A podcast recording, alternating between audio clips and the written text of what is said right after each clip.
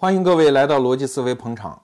呃，前不久读到一个有趣的说法，英国哲学家罗素，一九二零年到一九二一年到中国做了个访问，然后回国之后他就写了一段话。他说啊，中国的这个军阀战争啊挺有意思的，双方其实都不想打，都想逃跑。那最后谁胜利呢？属于最先发现对方逃跑的那方人胜利了。那这个说法有没有道理呢？我后来想一想，可能还真有道理。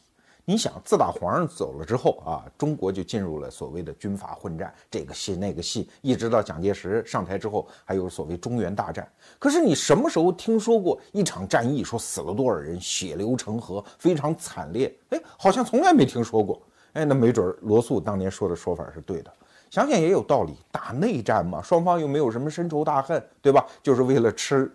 吃粮当兵，然后长官也就是为了抢地盘，那谁为钱玩命呢？所以打仗的时候比划两下，可能也就是当时的一些潜规则吧。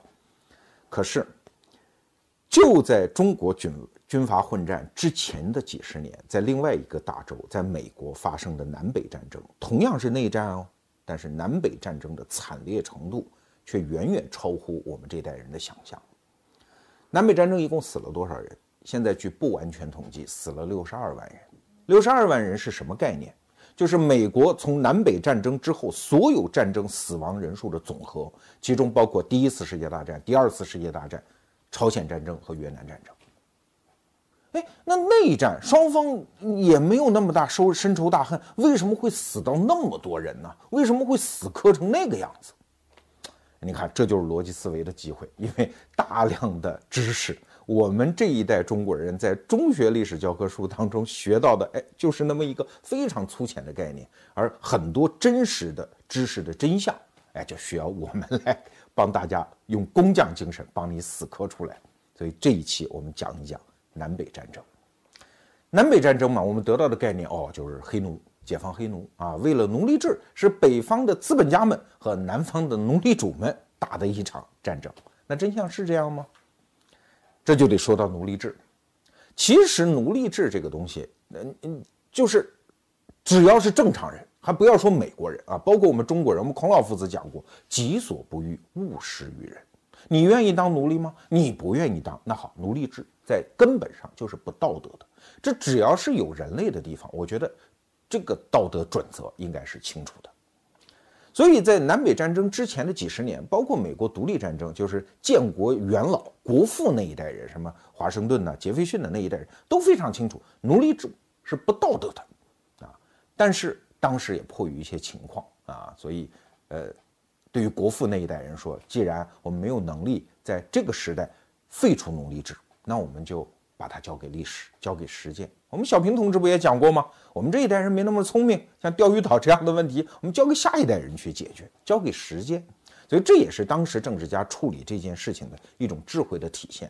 其实据史料记载，你像华盛顿自己家里他也有奴隶啊，杰斐逊不仅有奴隶，哎，他还跟女奴生了孩子啊。所以国父那一代人，他在他清楚的知道这个东西在道德上站不住，但是。又没有废除奴隶制的这样的一个历史条件，并不成熟，所以这件事情就交给历史。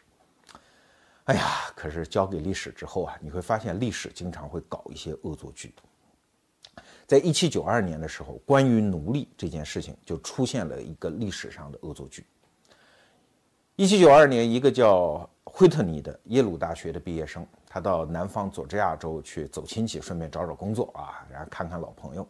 然后就在一个老朋友家，他就发现南方这个种植棉花呀有一个问题，就是棉花不能直接用于纺织，必须把其中的棉籽儿给全部摘出来。一个黑人奴隶一天工作十个小时，只能剥出一磅的棉花，所以效率非常低，这直接抑制了南方的这种棉花的产量。这惠特尼就说：“这这有什么难呢？啊，他就利用他的知识说：我给你们发明一个机械吧。这个机械后来就叫压棉机。”但是惠特尼当年的第一代压棉机很简单，但即使是这种简单的压棉机，做到了什么？做到了让两年之后，也就是一七九四年，整个南方的棉花出产量增长了十二倍。嚯！大家发现这个东西不得了，然后就不断的改进，不断的改进，改进到什么程度？就是最后改进出来的压棉机一天可以拉出一千磅的棉花。比手工效率提升了一千倍。所以南方的棉花种植就开始普遍的铺开。那么到了一八五零年的时候，美国向英国出口的棉花达到多少？一百万吨，不是磅哦，一百万吨。那你说这跟奴隶有什么关系？太有关系了，因为南方开始普遍铺开了棉花的种植。要知道，棉花这种种植它跟别的作物不太一样，它的劳动强度没有那么高，这就导致了一个社会学上当时的人始料未及的结果。你可以想象啊，如果是非常繁重的体力劳动，那奴隶愿意干吗？他也不愿意干，不愿意干，他要么就反抗，要么就代工。所以奴隶主管理奴隶的这种。成本就变得非常的高啊，所以奴隶制当时人们期待它渐渐的消亡，跟这样的一个奴隶制的天然的本性是相关的。可是当棉花这种劳动强度不是特别高的作物大面积铺开之后，问题就出现了，因为男女老少都可以干，男女老少都可以干之后呢，奴隶就可以组建家庭啊。所以你想想看，即使他是黑人啊，他是奴隶，他心中也有不满。可是他哎，有老婆，有孩子，上有老下有小，一个人，他还会那么激烈的反抗吗？所以奴隶制的毒素就变得不再那么强烈了。所以南方的奴隶的人口不仅没有像建国国父那一代人所指望的那样逐渐的消减，反而暴烈的增长。到了南北战争的前夕。美国的黑奴已经达到了四百万人，其中三百万人是在南部的那几个主要种植棉花的州里，在棉田里劳动。哎呀，这就出现一个问题了，就是当南方的经济主要靠棉花，棉花主要靠黑奴，在道德上大家又觉得这个东西不对，这时候就出现人类一种正常的心理机制，就是我干着一件不道德的事情。但是我又没法摆脱这件事情，或者这事儿就这样干下去了，那我就一定要为这件事情找道德上的理由。所以你看，在这几十年里，南方的奴隶主们就开始想这种道德上的辙啊。呃，其实这也很好理解。比如说汶川地震的时候，人家范老师啊跑了，啊社会上骂范跑跑，范跑跑，对吧？那就这个山呼海啸的骂声，那对于范老师来讲，他怎么办呢？他就一定要找一套理由啊，来为自己这种想法来辩护。其实，在他跑之前的那一刹那，他是不是这么认为的？不一定啊。他的整套理由，没准都是跑完之后，在这种道德压力下，他给自己找到的人生活下去的一个道德支点。这是人的本能。南方的美国的奴隶主一样啊，他也有这个本能啊。你听听他找的那些理由啊，比如说，第一。所有伟大的帝国都建立在奴隶的基础上。那当时呢，就是什么古罗马、古希腊、拜占庭啊，包括英帝国啊，你们是不是都是靠奴隶制发家的？所以，一个国家想要伟大，必须要有奴隶制啊，这是一理由。第二，你们北方人不经常拿宗教理由吗？什么上帝、什么耶稣、什么人人平等啊？那我们就翻圣经好了。你看，圣经里有一段啊，使徒保罗对奴隶说：“你们要顺从你们的主人。”你看。啊，耶稣那一代人，他不也支持奴隶制吗？那你看，这是第二个理由，但这个就属于胡扯淡了。后来呢，就越找越神奇啊，这些理由，比如说，南方奴隶主是说啊，你们北方不是自由吗？自由有什么了不起啊？自由就是让那些自由的劳工们活在最凄惨的境界当中。当时南方还有一有一首诗啊，叫《劳工与奴隶》。啊，故宫与奴隶这首诗我背不出来啊，但大概意思就是，自由有什么好啊？自由的劳工每天生活在阴暗潮湿的地窖里，每天吃不饱穿不暖，被资本家剥削啊！这套说法其实我们中国人是很熟悉的。北方是不是这种情况？肯定是这种情况。自由劳动者嘛，他一定会有在社会底层，然后提饥豪寒的那一群人。可是这首诗啊。笔头一转，说我们南方的奴隶多好，啊，他们天天接受主人的谆谆教导，啊，然后主人把自己白人所会的技能全盘无私的已经传授给他们，他们拥有自己的妻儿老小，从来不担心自己失业，啊，他们生病了有主人照管，这样的幸福生活到哪里去找？啊，这就是这首诗。你今天会用自己今天的道德观看都看得目瞪口呆，但是你一想，他他妈的，好像还有点道理。你看，奴隶确实没有失业问题吧？终身养老保险加医疗保险吧？啊，如果你是一个在北方已经就混不下去，到处也找不到工作，然后下有上顿没下顿的一个劳工，你觉得南方那些奴隶一定活得比你差吗？可能你自己还会羡慕他嘞。所以南方奴隶主说：“是这个制度挺好的呀。”所以当时南方的一些像南卡州的那些参议员们，他就说：“哎呀，过去几十年我们一直被这个道德的枷锁背着喘不过气，但是我们当中的一批勇敢者。”就勇敢的面对这种道德挑战，进行深度的思考。我们现在终于发现，我们不用为奴隶制而感到羞愧了。这种声音在南方那真是越来越深入人心，甚至有人说到南北战争的时候，南方已经没有人为奴隶制而感到羞愧。啊，可是这个话我觉得不能这么说。为什么？因为你发现，在当时的南方有一些非常严厉的制度。就是禁止北方关于废奴的思想在南方进行传播。哎，这个话我觉得到今天就是对的。如果你认为你说的是真理，你为什么不敢辩论呢？你为什么不敢让别人的思想到你这儿传播嘞？你还是心虚吗？不管你找到多少道德上的理由，其实你的潜意识。啊，你的大脑皮层告诉你这事儿是对的，但是你那个大脑里面很多的底层的意识还是告诉你这事儿可能还是不妥吧。关于奴隶制到底好不好，我觉得一百多年之后，我们已经建立清晰这样的道德观啊。就像呃，我的央视的一个朋友叫王志安，那他就讲过一个特别有趣的比方，他说啊，什么东西啊，你不能从这个事儿结果好不好上来判断。那比方说。白毛女和黄世仁啊，天生一对啊，多好！黄世仁有钱，你看郎有才吧？啊，白毛女有貌，郎有才，女有貌，这个村里啊，天生一对儿，好不好？好。但为什么最后他仍然是悲剧呢？很简单，因为强制。啊，你奴隶主们天然说说这个，天天说这个奴隶多幸福，你得问奴隶愿意不愿意啊？如果一听说北方要解放奴隶，奴隶都跑。啊，都要反抗，那你还能说你这是一个健全的、健康的，在道德上立得住的制度吗？这怎么都说不过去。可是仅仅看到这一点，还是没有办法解释南北战争，因为如果奴隶制仅仅为了这么一点站不住脚的、非常虚弱而苍白的道德理由，就会打一场死六十二万人的战争吗？南北战争的真相远远不止于此啊。如果仅仅事情停止在这种道德上的争论，其实远远不足以引发那么惨烈的南北战争。南北战争真正的第一个按钮按下，应该说是北方人啊，因为自打独立战争之后，北方人酝酿出一种强烈的道德优越感。哎，你看，我们不蓄奴，南方的奴隶主蓄奴啊，他们不敬上帝，他们不搞人人平等，他们在道德上堕落和败坏，所以北方人就一直是这么指责南方人。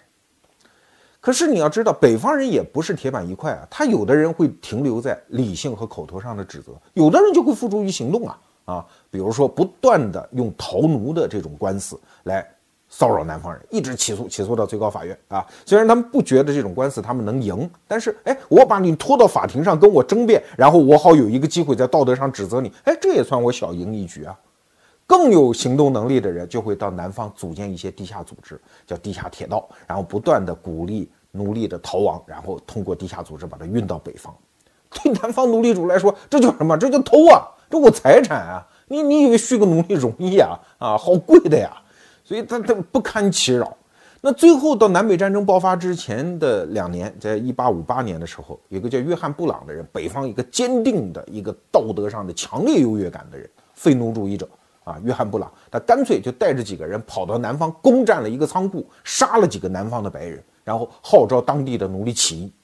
哦呦，这南方人说这怎么行啊？哎，你看，隔了一百多年之后，我们再回看当时南方人的这种处境，其实我们不大理解啊。我们只能打一个比方来说明：南方人手里有法律，有宪法保证他们现在保有奴隶的权利，虽然他们也知道在道德上未必站得住脚。这就有点像我们今天爱吃狗肉的人，啊，爱吃狗肉法律没禁止吧？对呀，哎，你你都说嘛，呃，闻得狗肉香，神仙也跳墙，我就好这一口。可是你要知道，社会上有一部分养狗、爱狗人士，他们无法容忍你在道德上吃狗肉，这怎么行呢？狗是人类的朋友嘛。要知道道德这个东西，它有天然的攻击他人的倾向啊。那旧社会时候，有村里出了一破鞋啊，全村人都很兴奋，去打他骂他啊，都觉得哎，完成了一个道德上的优越感的建设。自己是不是有机会当破鞋？一定不当呢？其实也不一定，这就是道德的一个悖论啊。所以那些吃狗肉的人呢，就会觉得，哎呀，在这个小区里生活，你看我们家天天炖着狗肉汤，所有的邻居都站在我们家门口骂，对吧？骂吧就骂吧，我就不理他呗。我心里比较强大，我神经像钢丝一样啊，那我不理他。可是就有人啊，那个管不住自己，行动派，直接把你们家门砸了，把狗肉汤抢走，还把你们家人打了，那你说你还受得了吗？啊，虽然吃狗肉是你的权利。但是在道德上，你被指责成这样，出门买个菜，一帮人围着你骂，那你萌生出来的第一个想法是什么？我算你们狠，我也不跟你们争论，你们人多势众，我搬走总可以吧？我不在这个小区住了。这实际上就是这个多米诺骨牌的第二遍、第二课。啊，南方人说算你狠，你们不是美国人，你们道德高尚吗？你们过你们的，我过我的，我脱离联邦，这总可以吧？所以，第一个宣称脱离联邦的就是南卡罗来纳州啊，最大的这个蓄奴州啊。他说：“我我我不跟你们过了。”可是北方人不敢啊，也就是这个林肯。林肯实际上他当选的时候，这个时候成为压在骆驼上的最后一根稻草。因为林肯当选的时候，南方人没有一张选举人票是投给他的，他就是北方人选举出来的总统。所以南方人说：“这样的总统，我为什么要认？”啊，在我们这儿，他已经不是票多票票少的问题了，一票都没有的呀。你就是北方人的总统，所以林肯当选之后，呃，要知道美国人当选到赴任啊，还有三个月。这个时候，南方人已经选出自己的总统了，叫戴维斯总统。他跟林肯一样，都是肯塔基州人啊，而且这这两个人长得还有点像，叫戴维斯总统已经上任。所以林肯上任的时候，这已经是两个国家了。南方人说：“对不起，拜拜，离婚，我搬出这个小区。”难题就放到林肯桌面上了。林肯是一个坚定的联邦主义者，林肯不是一个坚定的废奴主义者。虽然他在道德上，他认为蓄养奴隶是不好的啊，是不好的，是应该废止的。但是他在法律上，他非常清楚，宪法什么时候也没有赋予他的权利，让他去废除南方的奴隶制。但是林肯有一条，他做了一个牵强的法律解释，说你们不能走，啊，走着是不对的，这叫叛国，所以。你离开不行，要把你抓回来。抓回来，我同意在法律上我不欺负你，我尊重你的权利。但是与此同时，客观情况就是，我当总统的我没有办法制止北方的那些废奴主义者、那些地下铁道、那些约翰布朗们继续骂你、欺负你。这就是林肯当时的心态，也是南方当时的处境。但是 说到这儿。矛盾激烈到这种程度，还不足以爆发那么剧烈的南北战争。真正南北战争打得那么惨烈的最后一个砝码压到了秤盘上，是弗吉尼亚。弗吉尼亚州这个州特别有意思啊，它的这个弗弗吉尼亚嘛，实际上是英文词 virgin，就是处女啊，处女这个这个词儿的词源。这个州确实，他的精神境界确实像处女那样的纯洁啊！要知道，弗吉尼亚州是美国非常有人文情怀、有理性精神的一个州。国父一代很多人都产生于弗吉尼亚。你看，华盛顿，弗吉尼亚人；杰斐逊啊，独立宣言的起草者，弗吉尼亚人。美国据说好像呃，大概点算一下，八个总统，所以弗吉尼亚号称美国总统之乡。美国的创建就是弗吉尼亚人做了最大的贡献。所以，弗吉尼亚人最爱美国。可是要知道，他在爱美国这个概念的第一个顺序，他爱的是什么？不是美国这个集体，而是关于美国的一系列原则。这是弗吉尼亚人的先辈华盛顿、杰斐逊这些人为之奋斗、为之献身的真正的东西，就是美国的建国原则。这个原则当中有非常重要的一条，叫自由。当年为了反抗英国人。我们十三个殖民地坐在一起，形成了这样一个国家。我们要的是什么？就是独立，就是自由，就是用我们的生活方式过日子的权利。要知道，弗吉尼亚虽然后来在南北战争当中加入了南方，可是它虽然也是一个蓄奴州，但是它州内的反对蓄奴的声浪是非常强烈的。其实只要稍稍再往前让历史再给他一点点时间，弗吉尼亚自己可能就把奴废掉了啊。事实上，弗吉尼亚州后来也确实分裂成两块，一块叫西弗吉尼亚州，就现在的就分裂了。那个西弗吉尼亚州就加入了北方，说我们坚决把奴隶就废掉。但是对于现在的弗吉尼亚州来说，一八六零年必须要我做出选择。弗吉尼亚州的态度非常清楚：第一，我们反对蓄奴；第二，我们爱美国，我们反对南部的南卡罗来纳和佐治亚州退出美国，我们反对。但是，这个但是就变得特别重要了。如果北方的联邦要用军事、用暴力、用军队开到南方，把他们抓回来。剥夺一个州脱离美国的权利，对不起，我不同意。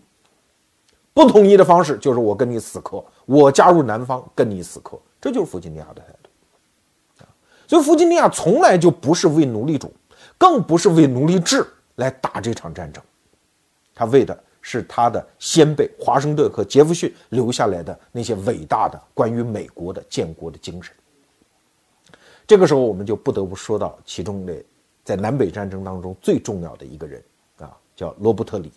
这个人直到今天在美国人心目当中的形象都非常的正面，而他的一生，他的生命当中的很多标签，在我们看来完全没法理解。比如说啊，他是一个坚定的废奴主义者，他是一个坚定的联邦主义者，他认为南方不应该脱离北方。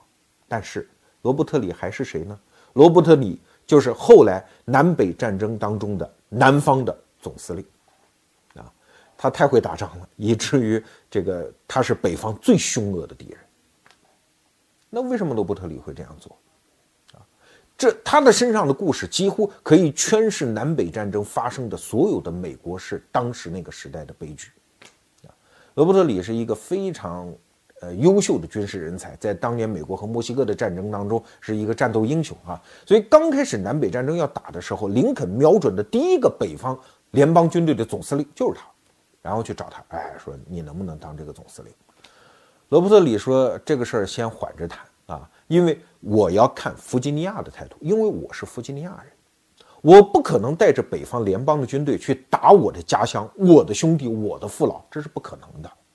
你看，这里面又出现了一个问题，就是美国人认为他的第一认同的共同体不是这个国家，而是自己的州。你看，美国的州叫 state，实际上就是国家啊。美国只是一个联邦，是联合起来的国家，所以他的认同更多的是为这个国家。所以后来当弗吉尼亚加入到南方的阵营的时候，罗伯特里拜拜，回到了南方，担任了南方的总司令。所以你看，我们再去细细的看南北战争的这个内部的机理的时候，这一段可能说的有点理论化啊。但是我想告诉你，历史上的是非远远不像我们退后一百多年看的那样一目了然，一目了然。实际上，在当时冲突的双方各自有各自道德上的理由，各自有各自法律上的理由。但是这个理由，当它经过酝酿、经过冲突、发酵到了。一八六零年的时候，它实在没有办法再在一个框架里共存，所以战争就这样悲剧性的爆发了。一百多年后，我们再去回看这一场厮杀到那么惨烈的南北战争，它的基本格局就是我们刚才举的那个例子啊。一个人爱吃狗肉，他的邻居们围着他谩骂，他不堪其扰，说我要搬离这个小区。邻居们说不行，我们是一个共同体，你怎么能背叛呢？还不能走。这个时候激怒了谁？小区的保安。保安说：“我也不同意吃狗肉啊，但是你干涉他搬家的权利，这事儿不行啊。所以，如果你们非要不让他离开这个小区，对不起，我要站在他这一边跟你们打。而最后的结果呢，在群殴的时候，这个小区保安被打得最狠，这就是弗吉尼亚。你看，这就是南北战争双方道理的一个基本的框架。如果非要说南北战争谁占理儿啊，至少在当事人看来，南方人他觉得自己。”握有更大的理儿，这个理儿有好多方面，比如说战争是在我们土地上打的，我亲眼看到我的家乡被你们焚毁，我的兄弟战死在沙场，他激发起来的那种勇气和愤怒是可想而知的。第二，我只不过是想过自由的日子，你们不让我们过，凭什么？要知道，当时南方真正的奴隶主才有多少啊？占人口也不足百分之五啊，很少的一些人呐。可是为什么那么多士兵勇敢地冲上了战场？爱家乡，爱祖国，要正义，要自由，要独立啊！所以他们是心中竖起杆一杆在风中猎猎飘扬的一股一根战旗，冲上了战场。他们觉得在道德上我们完全占优势。哎呀，这个时候我们就要说到历史的一个残酷之处。历史的趋势从来不以谁占理儿来决定历史的走向，历史就是按力量来对比的。当时南北方之间的力量实在是不成比例，北方太强大了，它的工业基础是达到南方的将近十倍啊，它的产值十五亿美元，南方工业产值一点五亿美元，北方的工人一百三十万人。南方的制造业的工人十一万人，可是南方有什么？它不仅有血气之勇，而且它有历史上和它的文化沉淀下来的一种尚武精神啊。南方可能什么数字都不如北方，可是有一个数字，就是南方的军校数量是北方的五倍啊。而且南方大诞生了大量优秀的将领，包括我们前面讲的罗伯特里等等这些人。你去看南北战争的历史，惨烈的五年的厮杀，几乎每一场战斗。即使是南方失败的战斗，南方死的人都比北方人少，所以在每一场具体的战术层面，你去分析，南方人似乎都要领先一筹。可是没办法，北方实力太强大。打一个比方啊，就是比如我和郭敬明打架啊，郭敬明假设他是一个武林高手，那你说我一胖子，我跟一武林高手瘦子打，我用什么策略呢？我把他摁住，然后我拿屁股坐死他呀，我肯定是这个策略。所以北方打到后来就是，呃，反正就具体的战术技巧上，我是不如你，怎么办？咱们拼实力啊！就像象棋，我们要面到面对高手的时候下象棋对子儿啊啊！我损失一个车，跟你损失一个车，但是你是不划算的，所以就拼命的北方就采取这种对子儿的策略啊，以至于他就开始在南方实行焦土战略。北方的总司令格兰特将军啊，就就是他是总体战的第一代的发明人啊，跟后来美国说什么核威慑战略，其实在格兰特将军的战略当中，你都可以看到影子。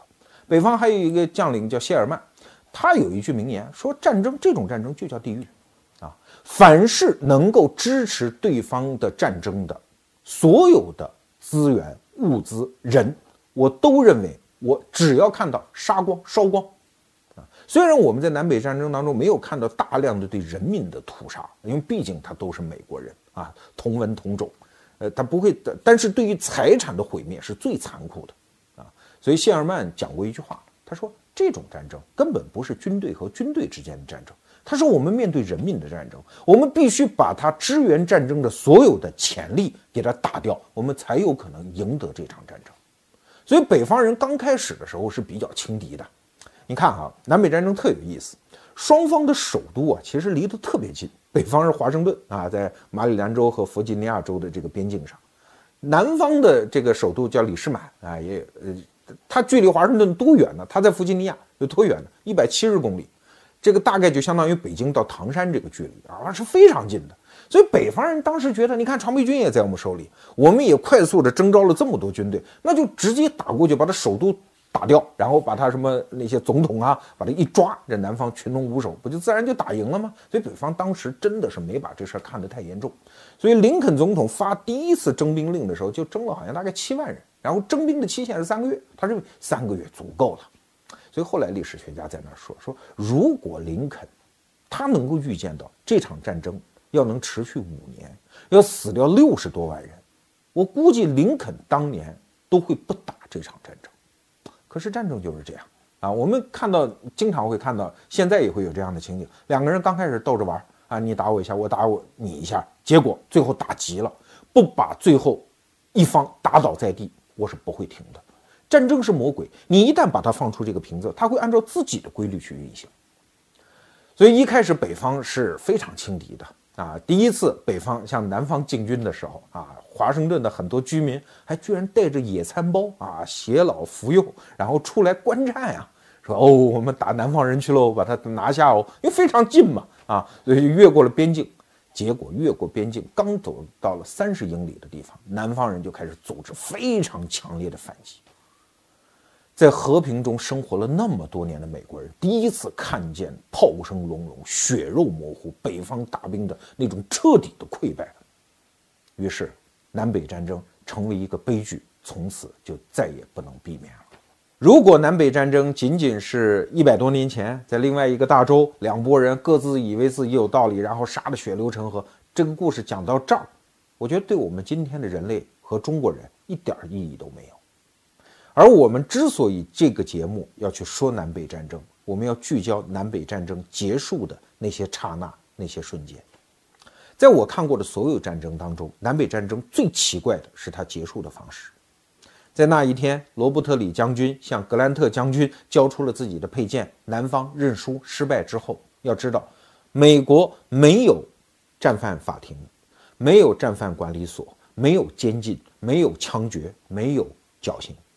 就这样，所有俘虏的士兵复员回家，脱离联邦的邦联们回归联邦就结束了，没有惩罚啊！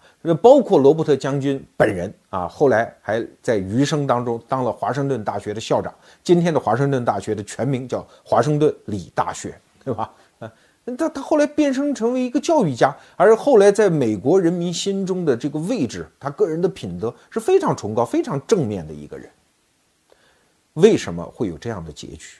我想这跟美国文化和美国人奉行的那些准则也许有关系。但是在历史的长河中，你必须看到一些关键时刻、关键人的作用。这个人就是林肯。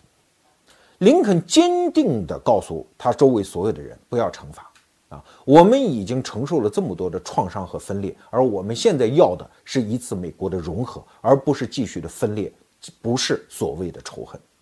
所以后来有的历史学家说，当林肯总统遇刺的之后，真正感觉到庆幸的，其实未必是南方的那些奴隶主，也许比奴隶主们更高兴的是北方的那些要求强硬的惩罚南方的那些人士，啊，所以你看，一个政治人物他在历史上的关键时刻就是这样体现出他的作用。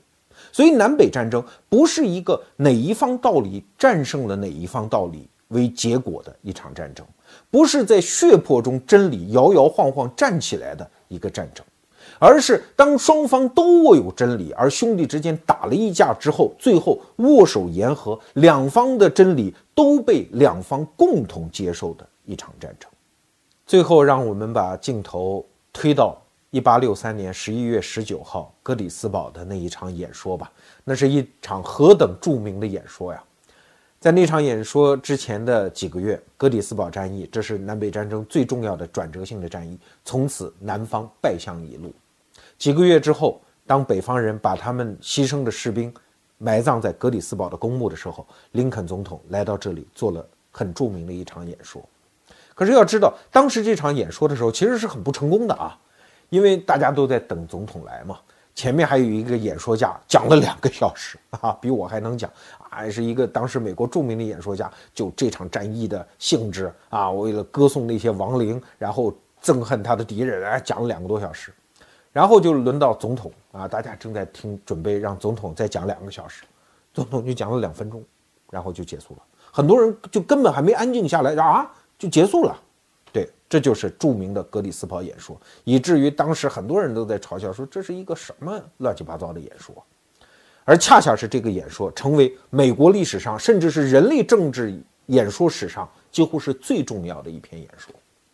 这篇演说精致到什么程度？只有两分钟，然后他没有局限在具体的战场上，直接跳到了一些最基本的原则，这就出现了美国政治史上那三个著名的短语：of the people。